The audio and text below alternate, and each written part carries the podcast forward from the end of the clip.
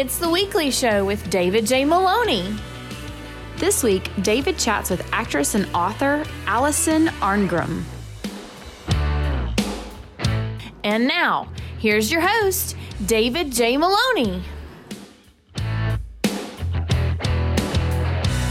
Our featured guest tonight has a face that is instantly recognizable to anyone who's been around long enough to happen upon an episode of Little House on the Prairie or who grew up disliking her character, the antagonist Nellie Oleson. Here to chat about her incredible life and best-selling novel, Confessions of a Prairie Bitch, How I Survived Nellie Oleson and Learned to Love to Be Hated is none other than Alison Arngrim. Alison, welcome to the show. Hi, hi. Thank you. Thank you for having me. I like that. I know, I disliked her character. Yes, yes. Hate me, hate me. So you burst into the scene with your iconic role as Nellie Oleson in Little House on the Prairie, but I'd love to know what life was like before your first steps into Hollywood and and that bit of fame. You came from a family that was already in the business, as I understand it, and I'm curious, kind of what life was like for you growing up. Okay, I started working when I was five, so Little House was technically uh, not the beginning of my career. Actually, it had a whole career before. I always tell Holy. Little House was my comeback role at 12. Wow. Um, I started working when I was five. My Screen Actors Guild card actually says member since 1967. Uh, so my my whole family were in show business. Uh, my parents actually founded the uh, Totem Theatre in Vancouver, Canada. If anybody Canadians or anyone's into that, uh, if you check, look at Canadian history, they're there. And then uh, they got into radio. So my mom uh, got into cartoons. My mother was voice of Casper the Friendly Ghost, as well as Gumby. You know, they have a lot of the gang are up here. Gumby and Sweet Polly Purebred, Underdog's Girlfriend, and Davy of Davy and Goliath. Uh, my dad, after a brief career on Broadway, went into managing other actors. And he wound up working for Liberace and Debbie Reynolds and all sorts of people. And uh, so that was crazy because at one point when I was about eight, my dad was like working for Liberace full time, which is completely bonkers. And then, then my mom was a cartoon. So I started working as a very little girl. Even my aunt and uncle, my aunt was a concert soprano, and my uncle played the violin in the symphonies. So I was working by the time I was five, six years old, and I actually worked quite a bit. You know, commercials. I did a movie when I was ten, some episodes of shows, and then when I was eleven, I wasn't working very much.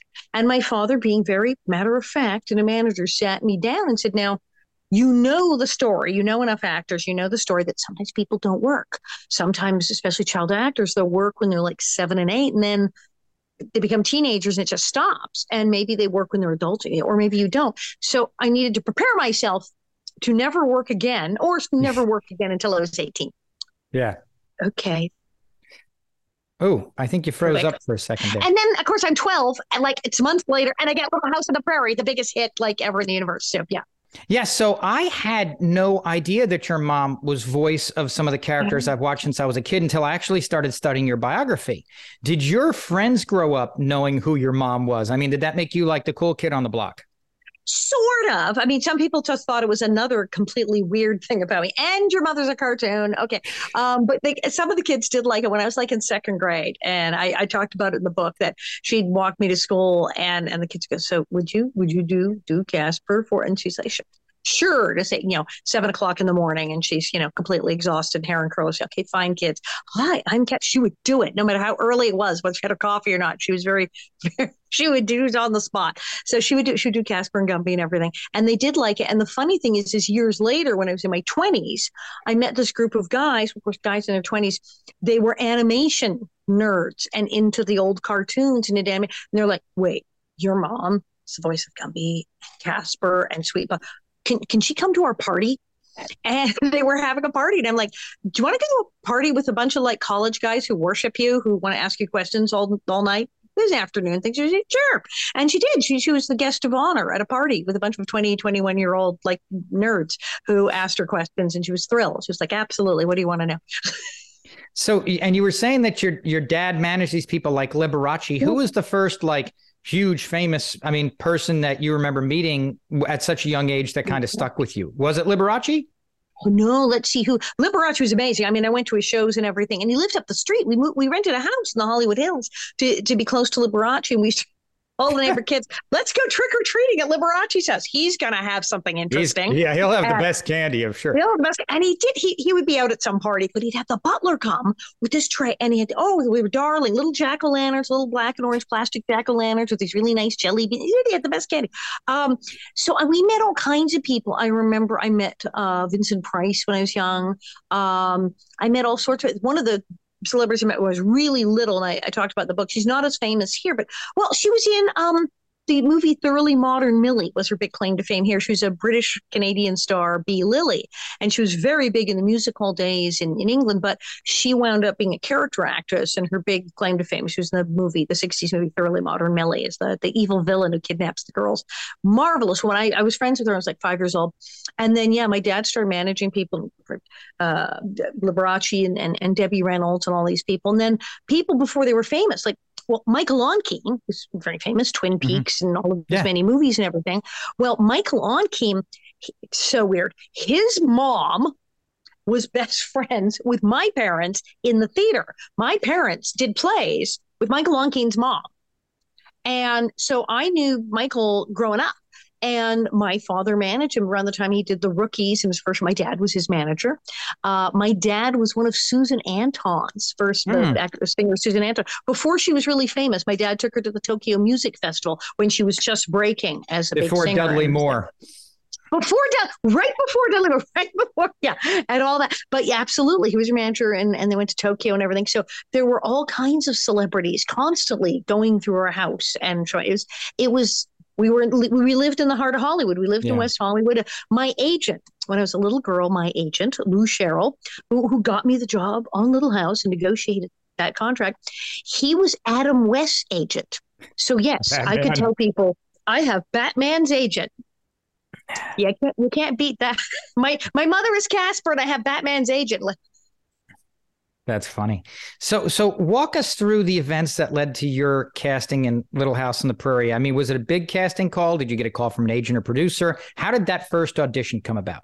Well, that's what's so crazy. It was like a multi audition process. It was so well. So they realized they're going to finally make the books. There had mm. been a guy, uh, well, Friendly had gotten rights to them, and he some, couldn't talk anyone into making the show. He was a big producer, and he's like, everyone's like, Little House in the Prairie. But then Michael Landon has just come off Bonanza and is a huge star. Mm. And Michael says, Oh, I want to make Little House in the Prairie. That's the show I want to yeah. do. So they hook up, and next thing you know, network says, Okay, you got Michael. I guess we're doing Little House in the Prairie. So they have this huge casting call. They see everybody. I actually read for the part of Laura and for the part of Mary. Can you imagine such a thing? Did not work out, thank heavens. And then they made the pilot, and I was like, oh, oh, I didn't get it. Okay, whatever. And they make the pilot. Then, like months later, I get this phone call. My agent says you're to go to Paramount Studios and read Little House on the Prairie.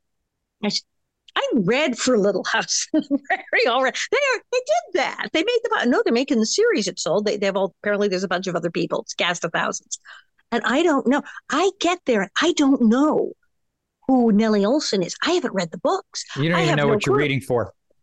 Not a clue. And they didn't tell me, oh, by the way, she's the villain. I had no idea. So I get there and I get the script and I'm sitting there with my dad and I start reading it. And I turned to my father. I said, This is not a normal audition. He said, What do you mean? I said, This girl's a total B yeah. word. She's, she's, she's horrible. My father said, What are you talking about? I start reading it for my dad. He starts cracking up laughing. He can't believe goes, Oh, she's awful.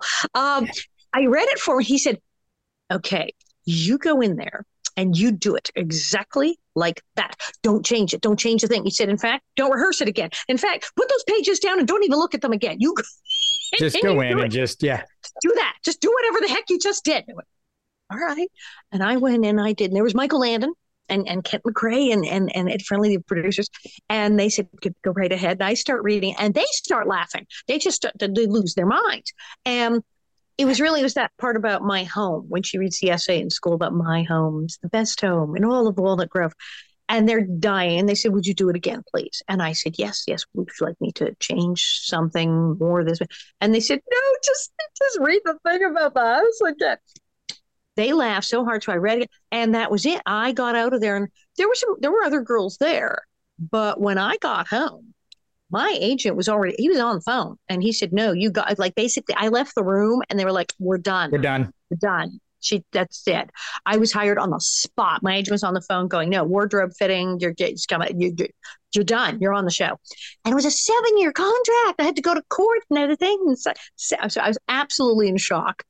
And then I get there, and Melissa Gilbert and I, of course, there we are playing mortal enemies. But as soon as we met, we liked each other. We bonded immediately. We were immediately friends. It was like, and now we have to hit each other in the face. Okay. Yeah.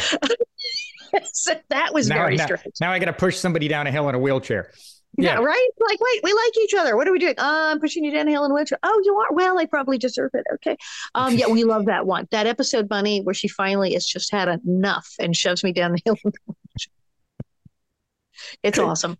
So it, it, would be hard probably at that time for anyone to see the ramifications in the future. But did you at any point in time ever worry about playing one of TV's most, you know, villainous roles, you know, and, and how that might affect your your image overall and how people would view you personally as an actress? Or were you too young at that time? Or did your father spot it from his yeah. experience? A little of all that because oh, on the one hand, we had no idea how enormous the series Little yeah. House on the Prairie would become. We had no clue. Every year when it got renewed and they said, yes, we're going back, we're like, wow, oh, they picked it. Like we were all surprised. We like didn't realize how huge a hit this thing was. And I guess around the third year, I went, hey, this thing's like in the top 10.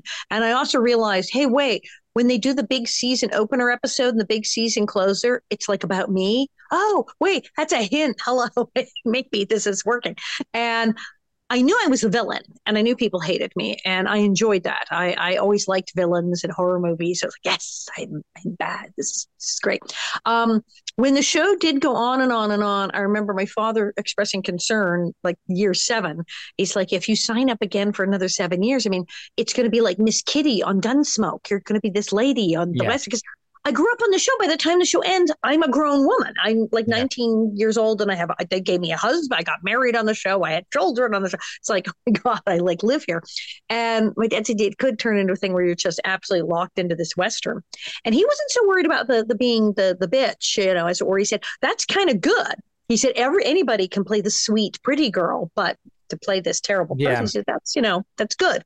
And he said it's also he said because you're funny and i had started doing stand-up comedy by then as a teenager he said that's really good beauty fades but funny is forever yep and, and so he said you know you could be a great sex symbol in your 20s but hey, what do you do later? Whereas if you're funny, you know, well, you can just go. we saw Carol Channing and get all these. Carol Channing, can, Phyllis Diller, Carol Burnett. Phyllis Diller to 93, Carol Channing to 100. White. Carol, Carol Burnett's still doing it. Betty White to 100. Yeah. He's like, you can keep doing that. So yep. I was like, good idea. So the idea that it was the comic relief, there was a villain, we're like, well, this is probably really good because you're not just, oh, she's she's plays a sweet girl. The, the, you're you're doing something exciting. So that may be an advantage for you, actually, could work out. There was some typecasting when I, I got off the show and I began auditioning for like TV movies and films and things. I did I I would audition to play the nice girl. And like, no, no. and I did get called in to play the bad girl. And I was like, yeah, but I kind of I kind of like those roles. So I did get a couple TV movies. I did, you know, Love Boat, Fantasy Island, because like yeah. everyone did. It was yep. crazy. That was of fun. And I was working, but thank heavens I was doing the stand up because in my 20s, you know, it was the 80s and blonde girls in their 20s, as I put at the time, I said, I think you were supposed to be a cheerleader, naked or dead, or a combination of all three. And I, I, I did not fit that mold. Um, so I, I was doing the stand up, and that allowed me to travel, and I was doing theater and all this stuff. And now I totally get called for really, really bad villains. It's really fun. I just did a play uh, down in uh, uh, North Carolina at uh, the Judson, and it's well, I did Agatha Christie's. It was Agatha Christie's uh, The Mousetrap. It's the 70th anniversary. Agatha Christie's The Mousetrap, big big deal.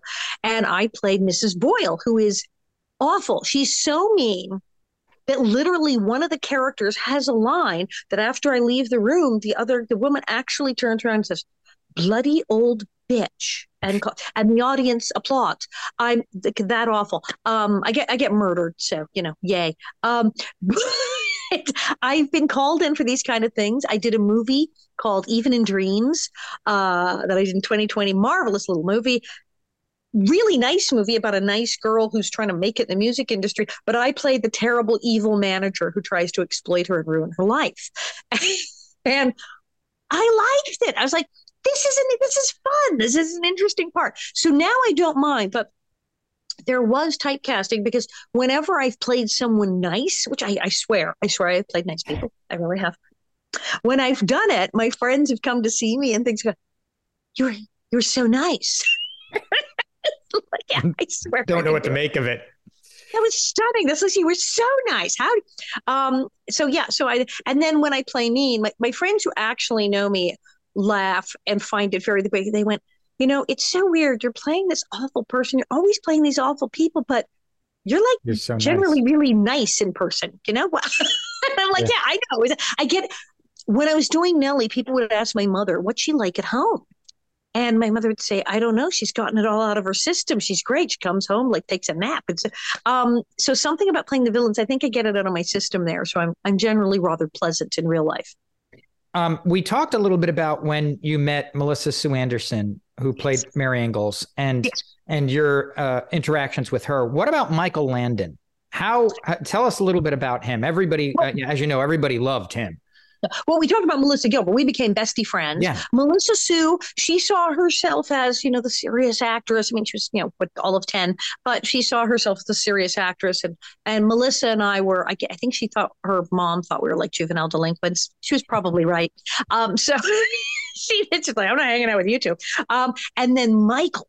So Michael, the big thing people say is like, was he that good looking in person? Yes, yes. The teeth, the, the teeth, the white teeth, and that mane of hair he did spend hours on that hair. He did. He loved that hair. um, he was like constantly putting little highlights in, having a color play. He did everything to that hair, but it was amazing. He looked amazing in person. Very, you know, hanging out in Malibu, the tan. He had a gym. We moved to the bigger set. He had a gym built on the soundstage.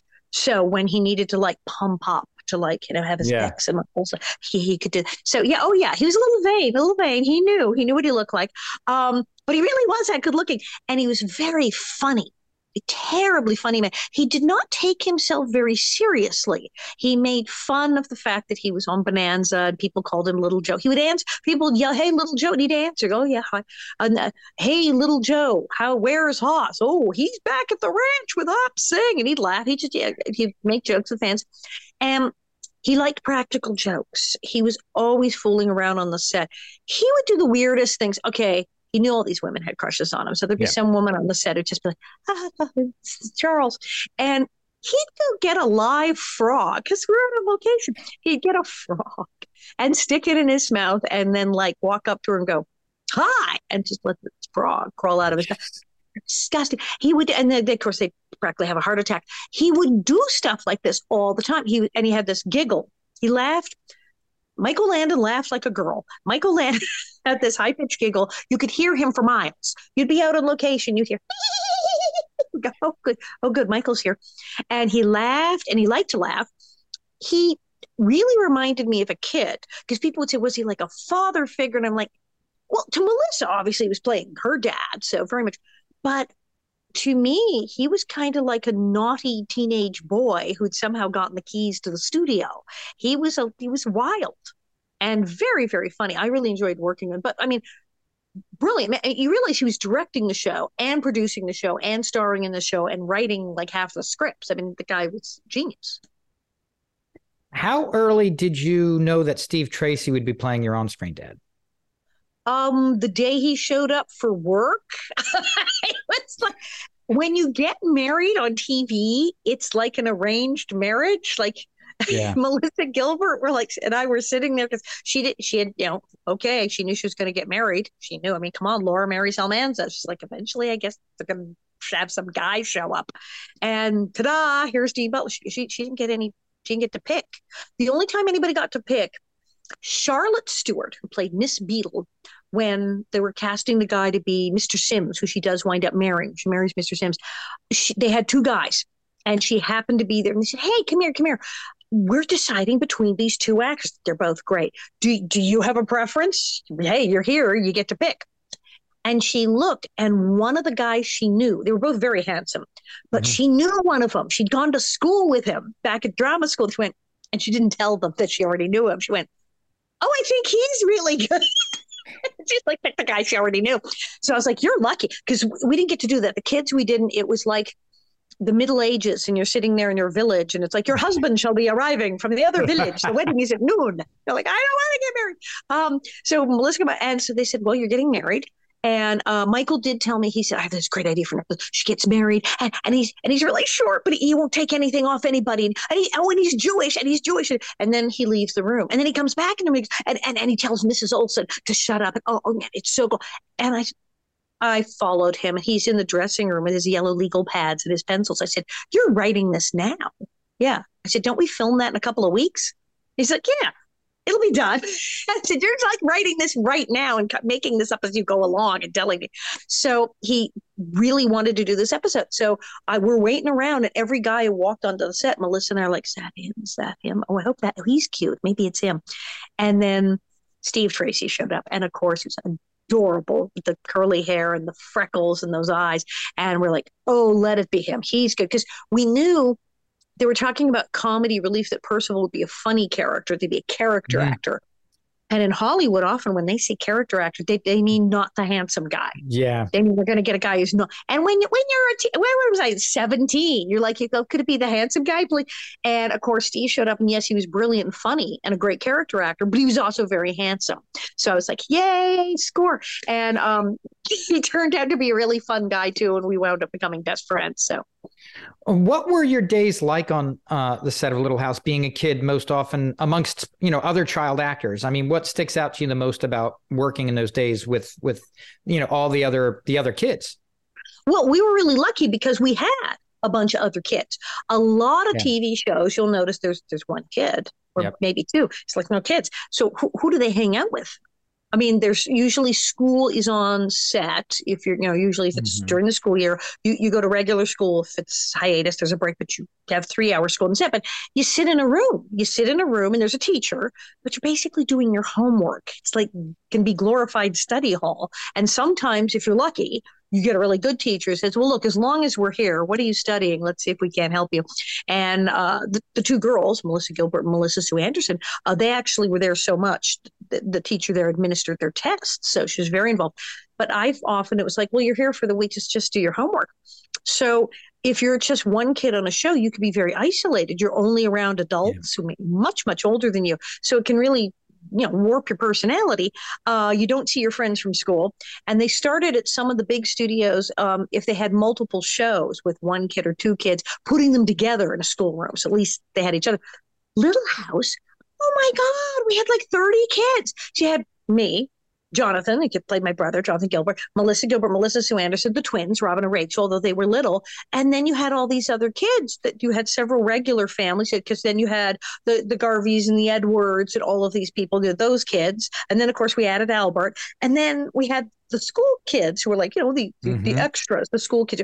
But the town school kids, most shows, they'd have just said, well, we hired a bunch of kid actors to come in we use the same kids over and over. The same extras were, over and over again. So they'd be the, in the school. So you'd see the same yeah. kids in school. If you, if we hire, if normally a 10 year old gets hired, maybe they're there. If a 10 year old kid got hired to sit in the school little house, they're going to sit there till they're 17. They, they stayed. And some of them were the children of the crew working yeah. on the show. Some of them were the children of the people who worked there, which meant you were not well, fooling around at work or getting in trouble because your dad is standing there lighting the shot. Yeah. it's like your but, dad. I mean, but right why there. not? I mean, that makes that makes perfect sense. It makes it easy. I mean, the parents could keep an eye. They knew where their kids were. If they had to work a long day, the crew, it's like, okay, well, I saw my kid for most of the day. He was there. The yep. kids were like, yeah, well, I guess I'm under because mom is standing right there because she works here. Um, so yeah, you weren't, you couldn't get in trouble. So we had the same group of kids. So when there was a break and hang out, we had people our own age to talk to and hang out with like a real school, like a real town. So we didn't have that weird thing of I'm in a bubble with a bunch of 40 year old actors. We had other children to talk to, which I think is one of the many reasons why people from Little House are a, a little healthier uh, upstairs than some of the other child actors. Um, we were also held to a very high standard. We had to work very hard.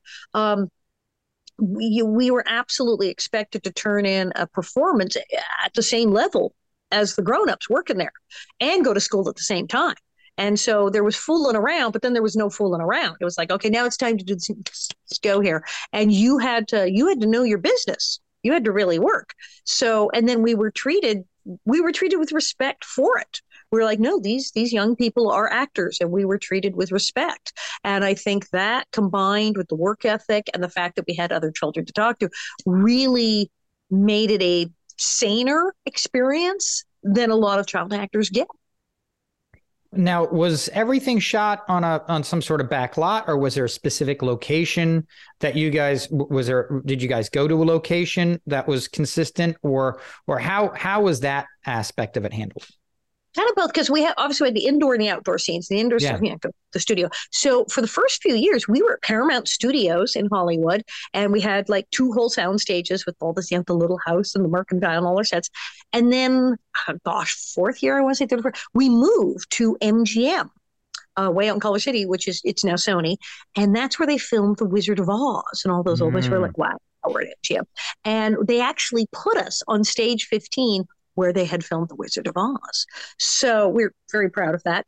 And the great thing was it was a huge, I mean, this thing was so big. Uh, we had everything that had fit had taken two whole sound stages were on one sound stage plus the whole makeup and hair department plus michael's gym and like the, all our dressing rooms they shoved everything things that had taken up two sound stages and half a parking lot were all in one building so that was fun um, we'd have to go out in the rain and we found out that yes, it was the where they shot the Wizard of Oz. And one day they were ripping something up, repairing something, and they lifted up like layers of linoleum because you know in Hollywood they just build over things. They pulled up the linoleum. Yellow there's brick the road. yellow brick road. There's the yellow brick road in the floor. There it is. And so Holy Melissa cow. and I are like, click your heels. We're going to Oz. Um, so we filmed it, but for the outdoor scenes, because obviously we're outdoors, what they did is they rented a chunk of land in out in Simi Valley, California, a place called Big Sky Ranch. And if you go online, mm-hmm. Big Sky Ranch, very, I swear, everything films there, very famous. Everybody, so many movies and TV shows yeah. shoot there. I, in fact, sometimes I'll watch old westerns and it's like Audie Murphy, and it's like they're in Simi. It's like, that's the Little House set. Um, so they took it and they built a whole town. Now, they were all empty shells. There was like nothing yeah. in them, but they built a schoolhouse and a little house and everything. They're just kind of empty. Um, the mercantile and Nellie's hotel, because we had such big windows, they would put a little bit like set dressing indoor stuff. But pretty much I built these complete exteriors and then we had the complete interiors. And then once a year, we'd all get on a plane and we'd either go to um, Sonora, which is in Northern California, gorgeous area. Because remember, Laura ran away from home and suddenly climbed a mountain and met Ernest Borgnine and there are no mountains in Minnesota. I don't know how she did that, but um, so we went to Sonora where there's a mountain. There's a oh the camp out where we're in the river, all that kind of stuff. We went to Sonora, and then we would go to Arizona for the desert. Uh, anything involving um, Indian tribes and um, oh uh, hot air balloons and things. Yeah. We go out to the de- we went out to this marvelous place in Tucson in Arizona. So we had two field trips that we would sort of like make once a year out to those locations. So here you're the chief antagonist in the show for seven years. Was there ever a point in those seasons where you didn't want to be Nellie anymore, or were, in other words, did did did it did it ever become tiresome, or was you just happy you were still working, or was it so explosive that it made it consistently exciting to the end? I mean, there was obviously, even as a kid, you're an actor, and Hollywood's like, oh, good, I have a job. Um, and one of the things also was really cool because I was a teenager, and in retrospect, it's like, woo, dodged a bullet. I'm so lucky. I'm so lucky.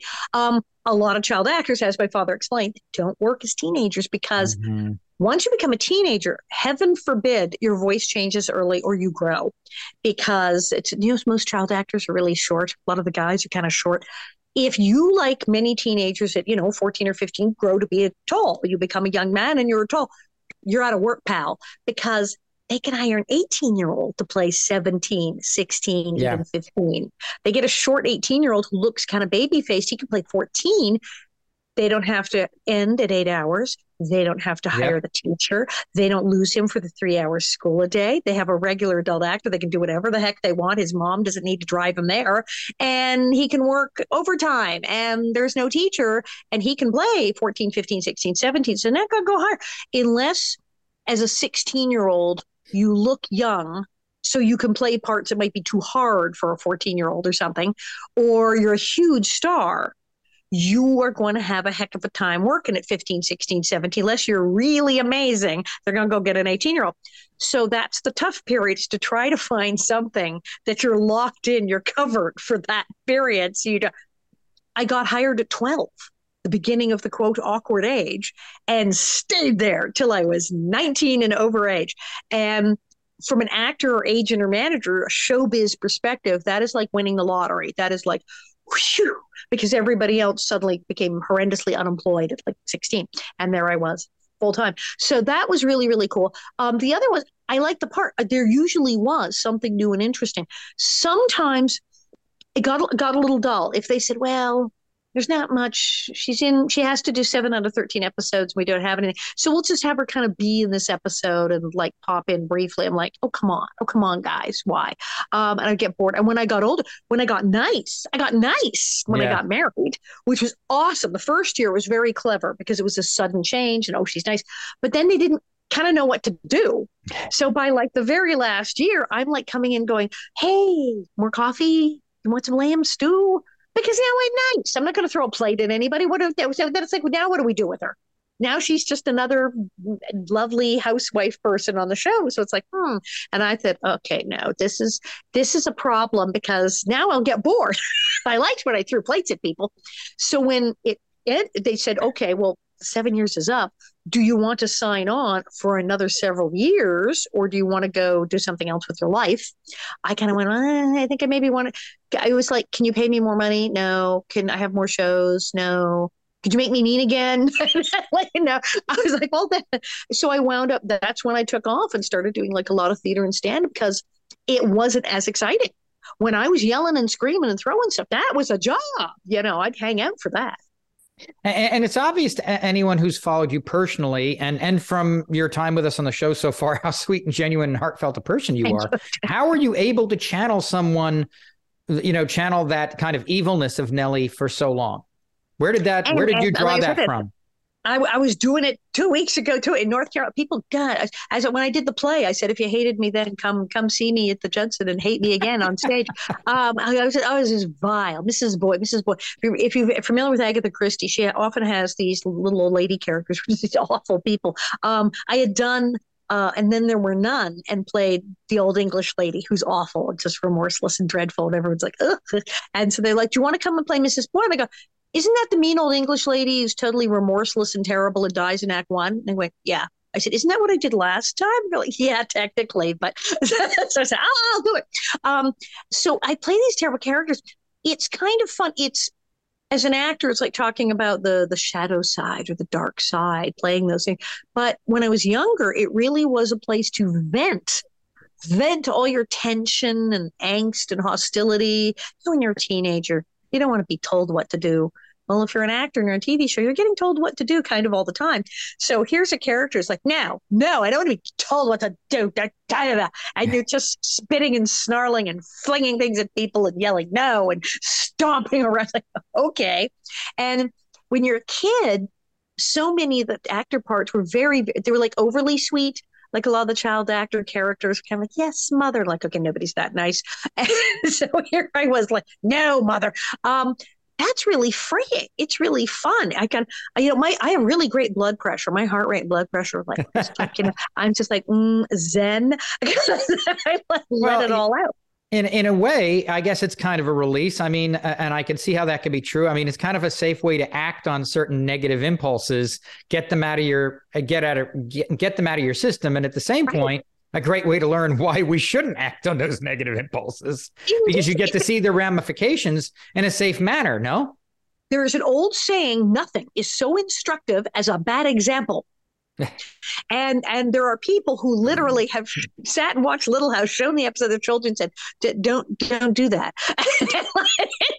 um, absolutely, I I actually met a guy, very nice man, he's from Colombia, and he said his brother w- was a priest at a church in Colombia. He said his whole family was hooked on Little House since they were kids, and his brother at the Sunday school lessons would talk about, "Do you want to be like Laura? Do you want to be like Nellie?" and talking about like the right way to do I'm, things. And and it was also great because for kids who are bullied, Laura showed she's you know like here is this girl who's given her a hard time, and how does she you know so I excellent excellent example. And so season seven ends and like you said you did you don't you decide to move in a different direction. You said you tried stand up that has got to be you know one of the um, more challenging things obviously. Tell tell us a little bit how that how that how that went for you I like I was about 15 and I think my father was managing all these people. Oh, Peter Jurasik, the actor, he was his manager, got him started. So there was a comedy group called the the Village Idiots. God, they were funny.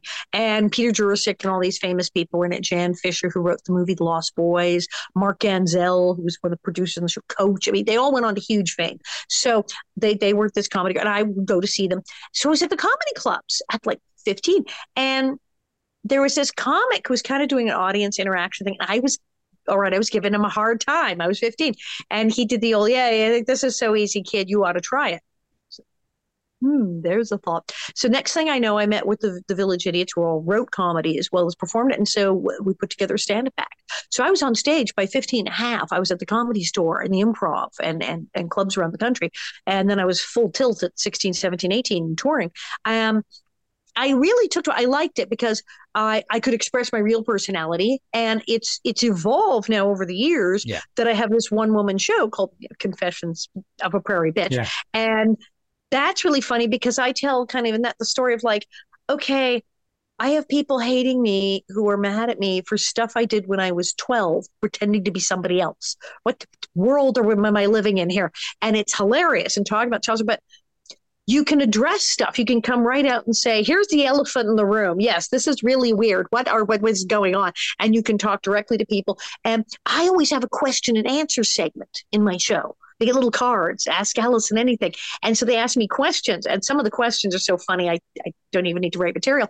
And then we answer them well then half of those is like okay that's going in the act permanently because that was too funny.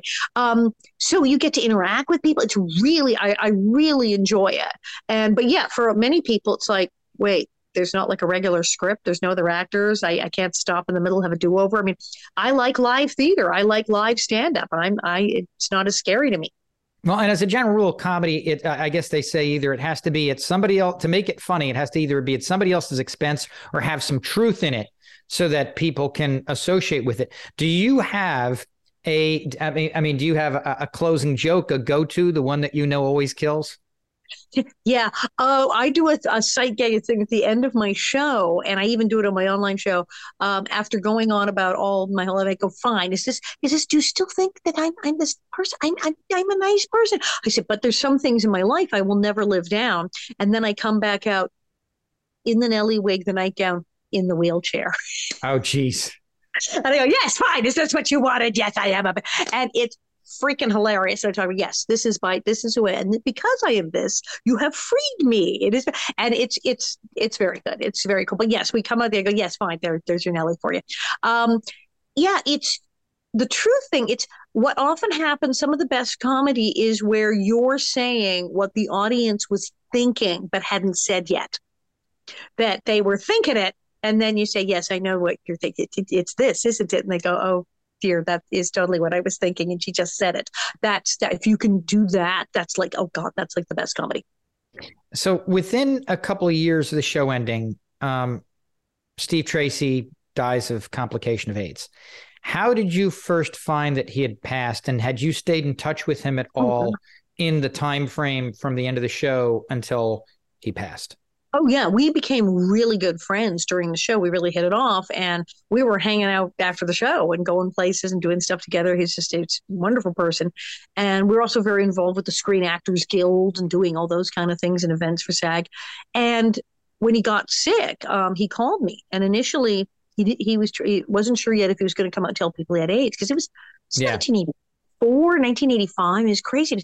So um, he said, "Well, I have I have cancer," and then like a couple weeks later, said, "Okay, here's what's going on. I have AIDS, and well, I have cancer, but I have AIDS-related cancer." And, and he explained that he had AIDS, and then he said, "I'm going to go public."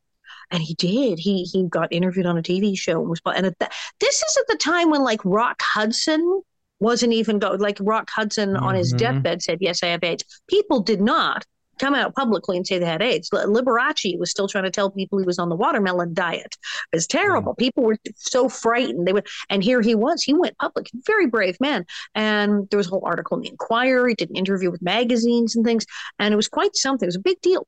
And he just said, "Well, you know, if I can help other people." He was on an experimental drug treatment at the time, uh, which actually did turn out to be one of the building blocks for the amazing cocktails and antivirals they have now that are keeping people alive. But it was very early on, and they were trying stuff out. And he had to have these injections, they're very painful. And I said, well, Sounds very difficult. It sounds awful. Is a injection that you said they, oh yeah, they hurt. and uh, he said, oh yeah, some of the people even dropped out of the drug trial. They couldn't even do it. But yeah, I'm good with that. And I was like, I said, well, is it going to work? Do you think it'll save you? And do you know, he said, oh, no, it's not going to save me. It's too late for me. I'm letting them do this and I'm doing this drug trial because I'm hoping that this this will lead to something and they'll be able to save someone else after I'm gone. Yeah. That's kind of person he was. That's kind of so yeah, when he got really, really, really sick at the end, and he left. He his mom came and picked him up. His mom and his sister took him back to to Florida. He was from he was from Tampa, Florida. Uh, he'd grown up in Ohio, but his family lived in Tampa. And so he was in LA. His mom and his sister came, him, took him back to Florida, and so they were with him uh, when he died. And um, actually, his final wish was to be cremated and scattered near the Hollywood sign, and he is. Hmm. He's, a, um, he's under the D. You can wave when you go by. Um, so is that experience with and, and through him what made you devote so much of your time and effort and charity work for AIDS? Absolutely. When he first got sick, I said, "What can I do? What can I do? How to?" And he was in he's in better shape than a lot of people. As I said, his family, his family totally stood by him. His mom was first playing his mom and his sister, and then uh, he had friends, a lot of friends who stood by him, and then he had more access to good medical care and resources. He had a little bit of money, so uh, a lot of people who are absolutely you know, destitute and had no health insurance and had no, you know, their families abandoned them. So he was in a little better situation, and he had signed up for all the services with AIDS Project Los Angeles and Shanti and all the programs they had. So he said, "Well, I kind of get a lot of things covered." And so many people didn't. So I went and volunteered at AIDS Project Los Angeles because then I could volunteer and go help all the people who didn't have anybody come into their house like Steve. And so I wound up on the AIDS hotline and uh, oh gosh, the food bank and the speakers bureau and pretty much every volunteer thing they had. And then I was approached to help with an organization called Tuesday's Child, and these this was for families with with children with AIDS, the mothers who'd had babies with AIDS yeah. who had AIDS, their or or the child had a blood transfusion at birth and contracted HIV, or the mother had it and had caught a, horrendous situations. And these families were were the whole family, the mother and the father and the baby are all sick, and these families often were uh, ostracized, shunned by the rest of their relatives. Some of them didn't know what to do. They didn't know to, which agency to go to, AIDS Project. And they were like, or they go to the AIDS Project and they'd say, well, we'll help you, but we don't really have anything for kids. We don't have any. And so we opened Tuesday's Child and we had the diapers and the baby food. We had children's Christmas parties. And we had the bicycles and the toys and the, and we had the resources for families and could refer them to programs for moms and kids and stuff dealing with AIDS. So I wound up doing a lot of stuff, a lot. And yeah, absolutely, it's 100% um, because of Steve Tracy. Um, what was it like to receive the Young Artist Foundation's Lifetime Achievement Award? I mean, what did that mean to you at the time, and what does it mean to you now? Well, this is lifetime achievement, I said, yeah, live long enough You'll yeah. get an award. Um, I tell if you if you think you gosh, I'm not winning any awards, just live long enough. just live long enough. They'll give you a lifetime something. Something. There'll be a lifetime something. She's a child star. It's like, oh my God, she's still breathing. Let's give her a thing. Uh, so it's great because I don't, I didn't win a lot of awards. I have also the other one I'm very proud of is the TV Land Award. TV Land, I won character most desperately in need of a timeout what, the, what, the, what is it's that? on my mantelpiece. Yeah, I, yeah. Want, I want that one. Um, I was very proud. Uh, but yes, the, the, for child actors, longevity that's the thing there's certain child yeah. actors historically elizabeth taylor and, and people who started out as children uh, but it's often it's very difficult so i mean jodie foster started as a child very young child actor yeah but, but for every one of those you get a corey feldman right? And and yeah. even he's got like a gig. Yeah. He's still doing something. Oh yeah. He's, he's working. He's, he's working. He's he's he's going to be playing in some venue literally up the street from us in, a, in like the next week or two. People say, "Well, is is he? He's crazy." I'm going, "Yeah, he got a job." yeah, he's working. That's the thing. Is most child actors, like I said, they, it stops at twelve. Yeah. Or it stops at 18. And if you manage to get past that, it usually just doesn't always click. And some of the things factors are like some of the things that get you hired as a child actor aren't things that get you hired as an adult. Um, as I said, a lot of child actors, young child actors who are, are, boys, when they grow up, sometimes they're not very tall. Now, luckily in Hollywood, most actors are pretty short. I mean, if you look at the the famous actors, the Pacinos, they're all very short. Mm-hmm. Oh. Um, yeah, there's not a lot of short. David Hasselhoff is tall. Okay, I think that yeah, they, they, generally they, they tend to be unless you're playing superheroes, most actors are really short. So that's at least good. But a lot of the things, and and it depends like what show you were on. Sometimes child actors, and you've seen it, you've seen it. They're encouraged to kind of do sort of just catchy one-liners and stuff, and not really do like an adult level deep performance and you know some of the kids on dramas of course are but then then what happens? And sometimes even if you can do it even if you do transition to adult and your work as an adult is uh, jodie foster level dead on people don't believe it. Even jodie foster she left town. Remember she turned 18 she took off. She went to yale and came back. And that's the thing because even jodie foster who's a genius there were people in hollywood are like well i don't know they they were trying to hire her as an adult. They were they they, they were like, well, I don't know if she and I'm like, hello, she has how many Oscars now? What? Come on, the woman is brilliant. But there absolutely was a period when she first grew up where there were people who were not really prepared to be willing to let her be a grown-up actress and it's a real real obstacle um so you have that and then you have the poor people who honest to goodness they just they didn't want to do it. They had the crazy kind of stage parents who go, get in the car, we're going, we're going to be in the movies. And then what do you do? Then what do you do if you grow up from that? Of course, there's going to be problems. Um, so it's a lot of pressure. It's a lot of pressure to work as a kid. It's a lot of responsibility and it's hard and not everybody can handle it. It's rough business and it can be hard and not everyone can do it. It just not everybody can. We had Henry Thomas on the show last week. Um, and, you know, uh, you'd think after ET, you know, there'd just be, you know, all this stuff. But he went through a heck of a dry spell. And now he's finally come back and is just cranking out stuff on Netflix and, you know, horror films, you know, and it's just like, Boom, boom, boom. Films, right? One it's, right after another. Yeah, with with I think uh, I think Mike Flanagan I think is doing them all. Oh, and there's there's a lot of ex child stars who become producers and directors. Yeah, and are yeah. very successful producers and directors. They were in other parts of the business, and, and they've DJs on, like Danny Bonaduce and stuff like that, right? Danny, Danny's freaking hilarious. I love Danny Bonaduce. Um, and it's so funny. People th- at one point people thought Danny and I didn't like each other. It's very funny um, because we did a thing on the Tonight Show together. It was this whole Hollywood Survivor parody of Survivor with like all these like ex child stars and actors. Dawn Wells was there, Gary Coleman. It was like the craziest bunch of people, and Charlene Tilton was there, and oh, ah. Jerry Mathers, the Beaver. I mean, it, it was bonkers, and me and Danny and all that. So we're doing this thing, and he was doing his radio show. So we got along like a house fire. We had a great time. But of course, he on his radio show was doing a bit. It was like yeah. Jamie and Frosty or whatever. So he was like, Well, you know, Alison, you know, she's such a bitch. And he's, he's doing a comedy routine and saying we can't stand and then like he has me on his show and like promoted the play I was doing and everything. Absolutely delightful. People were calling me, going, oh, "I heard Danny said these terrible things about you on the radio," and they thought it was real. And no, no, I uh, Danny Bonaduce and I adore each other, so we're both huge fans of one another. Um, but there you go. And then there's people, um, Jeannie Russell, who was Margaret on Dennis the Menace. Uh, she became a very successful chiropractor with her own practice. People have gone into other fields. Yeah, immensely successful.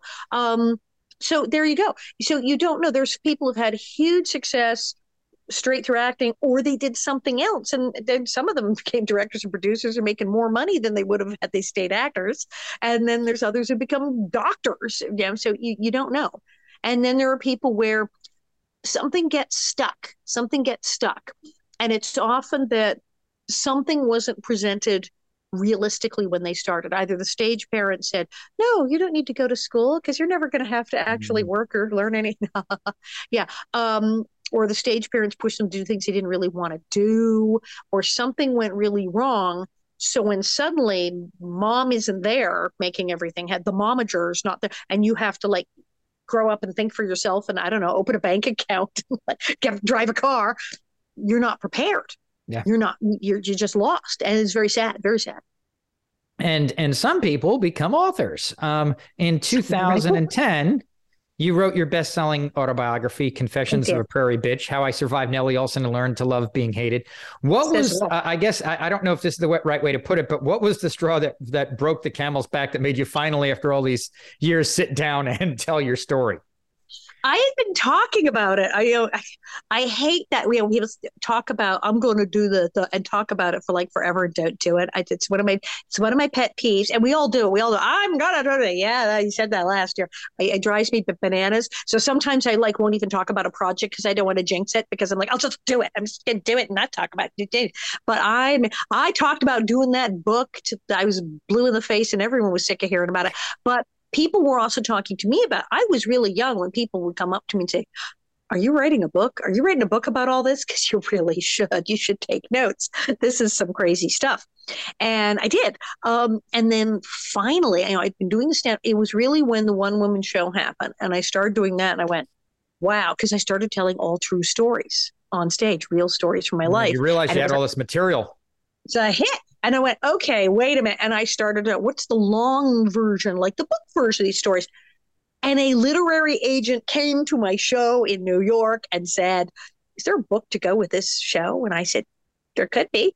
And he said, Do you have anything? Funny you should ask. He said, You know, I need four chapters. One, two, oh, look, what do I just happen to have? Four chapters. and the, and next thing I know, I'm meeting with publishers, and I then you know the hard part. They said yes, and then I had to write the whole thing. Um, so that's a lot of work, and as a lot of my friends who have found out have said, "I'm going to write a book." Wow, that's a lot of work. Yes, yes, it is. Um, but it's very enjoyable if you do it right. And then there's the whole editing process and the whole book promotion process. It's it's a full time gig, but it was totally worth it. And yes, I made the New York Times bestseller list. I'm very pleased. And um, people are still buying the darn thing. Hey, you know, what can I do? Did anything unexpected come from publishing that book? I mean, it, it became a bestseller, as we all know, but I mean, did you have a feeling as to, I mean, did you, did you have any feeling that anything like that could happen or, or? I don't know. I guess I thought, well, when I told the truth, when I stood up and said, "This is my new stand-up act," hi, yes, yes, yes, I, I, I am a bitch. Do people have any idea what it's like to be Nellie Oleson? And I just proceeded to blurt out the truth about like my whole life and everything on stage. It was an immediate smash, and people enjoyed it. And I got way more bookings and way more people in the audience. And I went, "Okay, apparently that's the thing to do." So I went, "Well, I guess if I go all out on this book and I go, yep, here's what happened. And i just am me and lay it out my my real personality and my really this will soon find out. And i thought it this could work. And then as i was doing it i had friends who knew something about writing read some of the chapters and they were like wait this is how you're writing it? Because uh, this is this is good. Yeah this this is like this. It's like this and i'm like yeah it's like that. How should it be like? What what would it be like? I don't i don't know. And so i knew i was getting hints that i was on the right track. So okay more like that then. Type away. And eh, when my agent would read the chapters he was like yes yes more more of that please. And so okay and um, it was it was a hit. So I, I thought i think there's a market here. And i knew there would be a certain group of people who would absolutely who would just like a certain group of people would just love it who would just say yes this is what i want to read. Thank you for writing this. Boom. I didn't know it would be quite so many people. I didn't know it would be like everybody. So i was very very pleased to find out how many people understood it and and liked it now, I, had no idea about this before and still I was preparing to interview you, but you actually speak fluent French and have performed on stage in France countless times, correct? Oui, exactement. Je fais un petit spectacle comique en français en France. Euh, c'est très, très, très difficile pour un Américain apprendre notre langue. Oui, c'est vrai. Um, well, that's easy for you to say. Right. Yeah, I do a show in French, and it's really, really hard for an American to learn another language. Um, I had gone to France to do a talk show, and I found out what a huge following Little House has in France. La Petite Maison, La Petite mm-hmm. Maison and the Prairie, um, they really like their Little House in the Prairie in France. They are cuckoo for Cocoa Puffs for Little House in the Prairie. Who knew? Apparently, Argentina, France, and Japan are like the three countries who love Little House more than anywhere in the world. They, but it's in 140 countries. They do love the show. Literally all. I get fan mail from all over the world. Oh, you can crazy. still find it on stuff. It's ever. It's in 140 countries. Absolutely. And, yeah. and I get mail. People and other. God. Oh, the Germans. I had so many letters. I was just answering and, and doing fan pictures for uh, the Germans. Uh, people love Little House Number, and the French are just like cannot get enough, and they love Nellie Oleson or as I like to say, they don't think she's me. They they think she's French. um, just a uh, little bit. And some of my French friends got yeah, yeah, a little bit. Um, they love Nellie Oleson, and I thought, well, what the heck am I doing? I need to come over here more often. I, who knew? So I started going back, and I met this great guy, Patrick uh, Lab, Lab, okay, it's not Laboutier, and Patrick said he had written about he had written about Little House on the Prairie, uh, and he said, you know, we could do a French version of your show. It would be very difficult.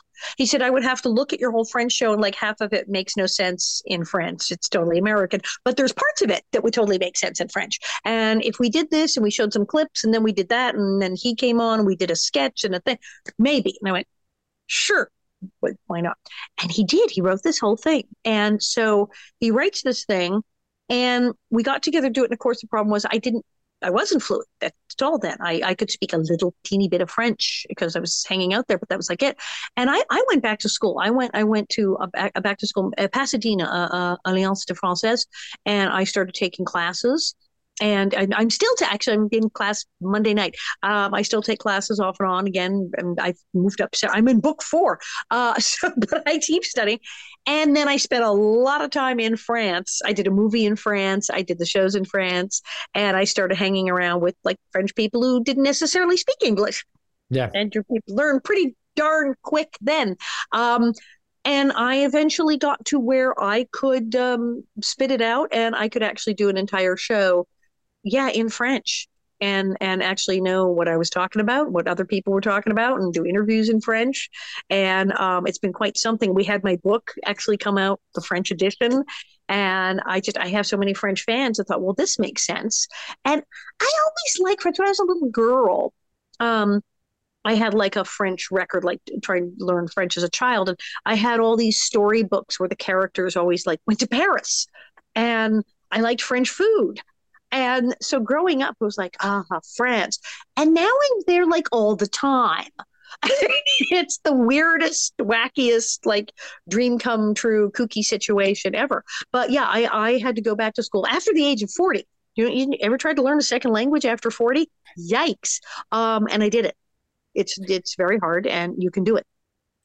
You had mentioned earlier that you had uh, just finished performing at Agatha Christie's Mousetrap at the Judson yes. Theater. What made you decide to take on the role of Mrs. Boyle in that play? Was it the opportunity to play another villain? I think I because I had worked at that same theater, God, like 2017, mm-hmm. I had done, uh, and then there were none. The other really popular Agatha Christie play where I played the other terrible old lady. Um, and I like the people there, and I like the the it's a great theater, and they do great productions, and everybody's very professional. People work, so it's a really cool place to work. Um, and they get all these New York actors because it's weird. Apparently, Pinehurst who knew? Um, one, people go there to play golf, but it's also always had a theater thing going, and people from New York would come down. There's a train, there's like direct train from um, New York City to Pinehurst because people would come down to play golf or go hunting and fishing or to theater. So they get all these actors from New York, people who've done Broadway and off Broadway, will sometimes come down and say, Oh, it's a short run. Yeah, I'm going to go down and do a show in Pinehurst because yeah. they know the theater. So you get all these New York actors and all these really good people. So I was like, sure. And so I had a good time last time. So I said, well, we are doing it again. And it is the 70th anniversary of Agatha Christie's Mousetrap, which is like a huge deal. And I was like, ooh, that sounds like fun. And it is Mrs. Boyle. And I'm like, she's she's she's awful, isn't she? Yes, okay. Um, and I don't know. I do. I like the character, and I like I like getting murdered on stage. Um, I I've been I have died on stage. Let's see, I was poisoned in um and then there were none and i got shot in a play called flirting with morty well i was trying to shoot someone and we struggled for the gun and then i died but i was trying to kill some people at the time when i did so i i've been offed a few times and this i get strangled um in this one um so i was i was like it sounded like a good time yeah. and i i try to do at least one or two plays a year. I do. I try to. I do it regularly. I, I member equity, and I try to do stage whenever I can, as well as the stand up and the other stuff. And what with the pandemic, obviously, I hadn't been able to do a lot of stage. It's been like ages. I think maybe in 2018 or 19 the last time I did a play. So I said, "Oh yeah, count me. I'm coming. I'm on the play. Uh, count me in." Yeah, yeah. Death death scenes were always fun. I got picked off by a sniper in a Steven Seagal movie once. so That's yeah, my me, mom, right? Uh, my mom got murdered in a movie. My mother, after she did voiceover, she started doing on camera stuff late, late in life. And she was a little old lady in a movie called Murder on the 13th Floor. It's a TV movie with James Brolin, who was killing people in this movie. And my mom was so excited. She said, I get killed by James Brolin with an axe. Um, and she was so excited. so, so what can we expect from you in the future? You got more plays coming up. What do you got coming up? oh, there's so much going on. What? There's so much, and we're having all these Little House events because you know Little House in the Prairie. We're about to have our 50th, 50th. anniversary in 2024. It'll be 50 years since How we started. And so there's going to be huge, huge, huge events in LA and Simi Valley and all over the country. But leading up to it, everybody's having events, and we just did a bunch. And so I'll be doing keep. I have a Nellie newsletter, so you can keep track because I do all these things. I've got a show online on December um, 16th, next Friday, uh, coming up in two weeks, next on Friday, the 16th, online. It's called stageit.com. It's uh, Nasty Nellie's Naughty Noel. So my Christmas theme show, and that's totally online. You can log in, buy a ticket at stageit.com and come. See. I'm in my living room. I'll be in your living room. It's brilliant. We started it during the height of the pandemic, and it's just been a great thing to do as well. And then uh, it looks like I will uh, probably be speaking some French again soon. Mm. Uh, but I can't, I can't, it's, shit, can't give you dates or what. It's, it's a new project. Shit, can't, can't. Mm-hmm. Um, but things are happening uh, there. And then, but the Little House thing, so many events coming up. And then I, am still doing cameos for people, that crazy thing where you have yeah. celebrity wish happy. Ah, yeah, you can get, I can come wish you a happy birthday and a Merry Christmas or happy I'm totally available for that. Uh, and I've been doing all this stuff on Facebook. And then I have my interview show. It just, uh, last night I interviewed uh, Daniel, Daniel Ross, who's the voice of Donald Duck.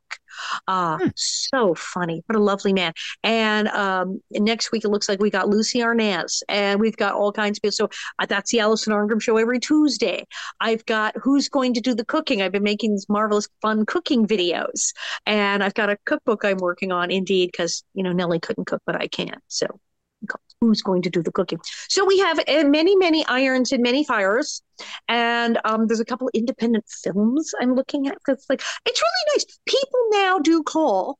The phone does ring. Thank heaven. People do go. People go. Well, she'll do wild and crazy stuff. She'll play a villain. She'll play in it, and she'll she'll do it. If you if you're watching this now and you are an independent filmmaker or have a web series and you think she's not going to be in my thing, give a call give a call, then send an email, call my agent, say, well, here's how much we got. You know, if if you're if you're union and it's like a good script, if I read it and I like it, I can I can show up.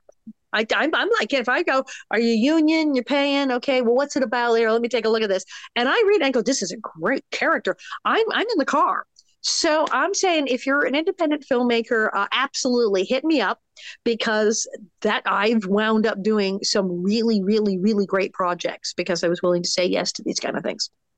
Where can our audience go on social media to follow you? I know that you've already cultivated a, a, fantastic relationship with your fans, and and you've even treated them to readings of Little House on Facebook, if I am correct. Yeah. Um, but where can people go to follow you? We can put it up on the little screen and everything here. I'm everywhere. Um, there's a website actually called mm. bonnetheads.com because the bonnet heads, the fans yeah. with their bonnets, bonnetheads.com, B O N N E D H E A D S, at bonnetheads.com. And that's the main website. You'll get like referred to things there. Uh, Facebook, Alison Arngrim. Uh, gosh, uh, Instagram. It's, it's, like, I'm like at Arngrim. It's like Alison Arngrim, Alison Arngrim. Really easy to find with a name like Arngrim. I in Twitter and Insta and TikTok. I've started on TikTok We love the TikTok, and uh, and of course the website. And then yeah, on Facebook, I started during the pandemic. I said, well, let's let's read the Little House books. So I'm always doing crazy things on there. And the Alison Arngrim Show is on Facebook and UBN Go. YouTube, you can look up who's going to do the cooking with Alison Arngrim. That's on there.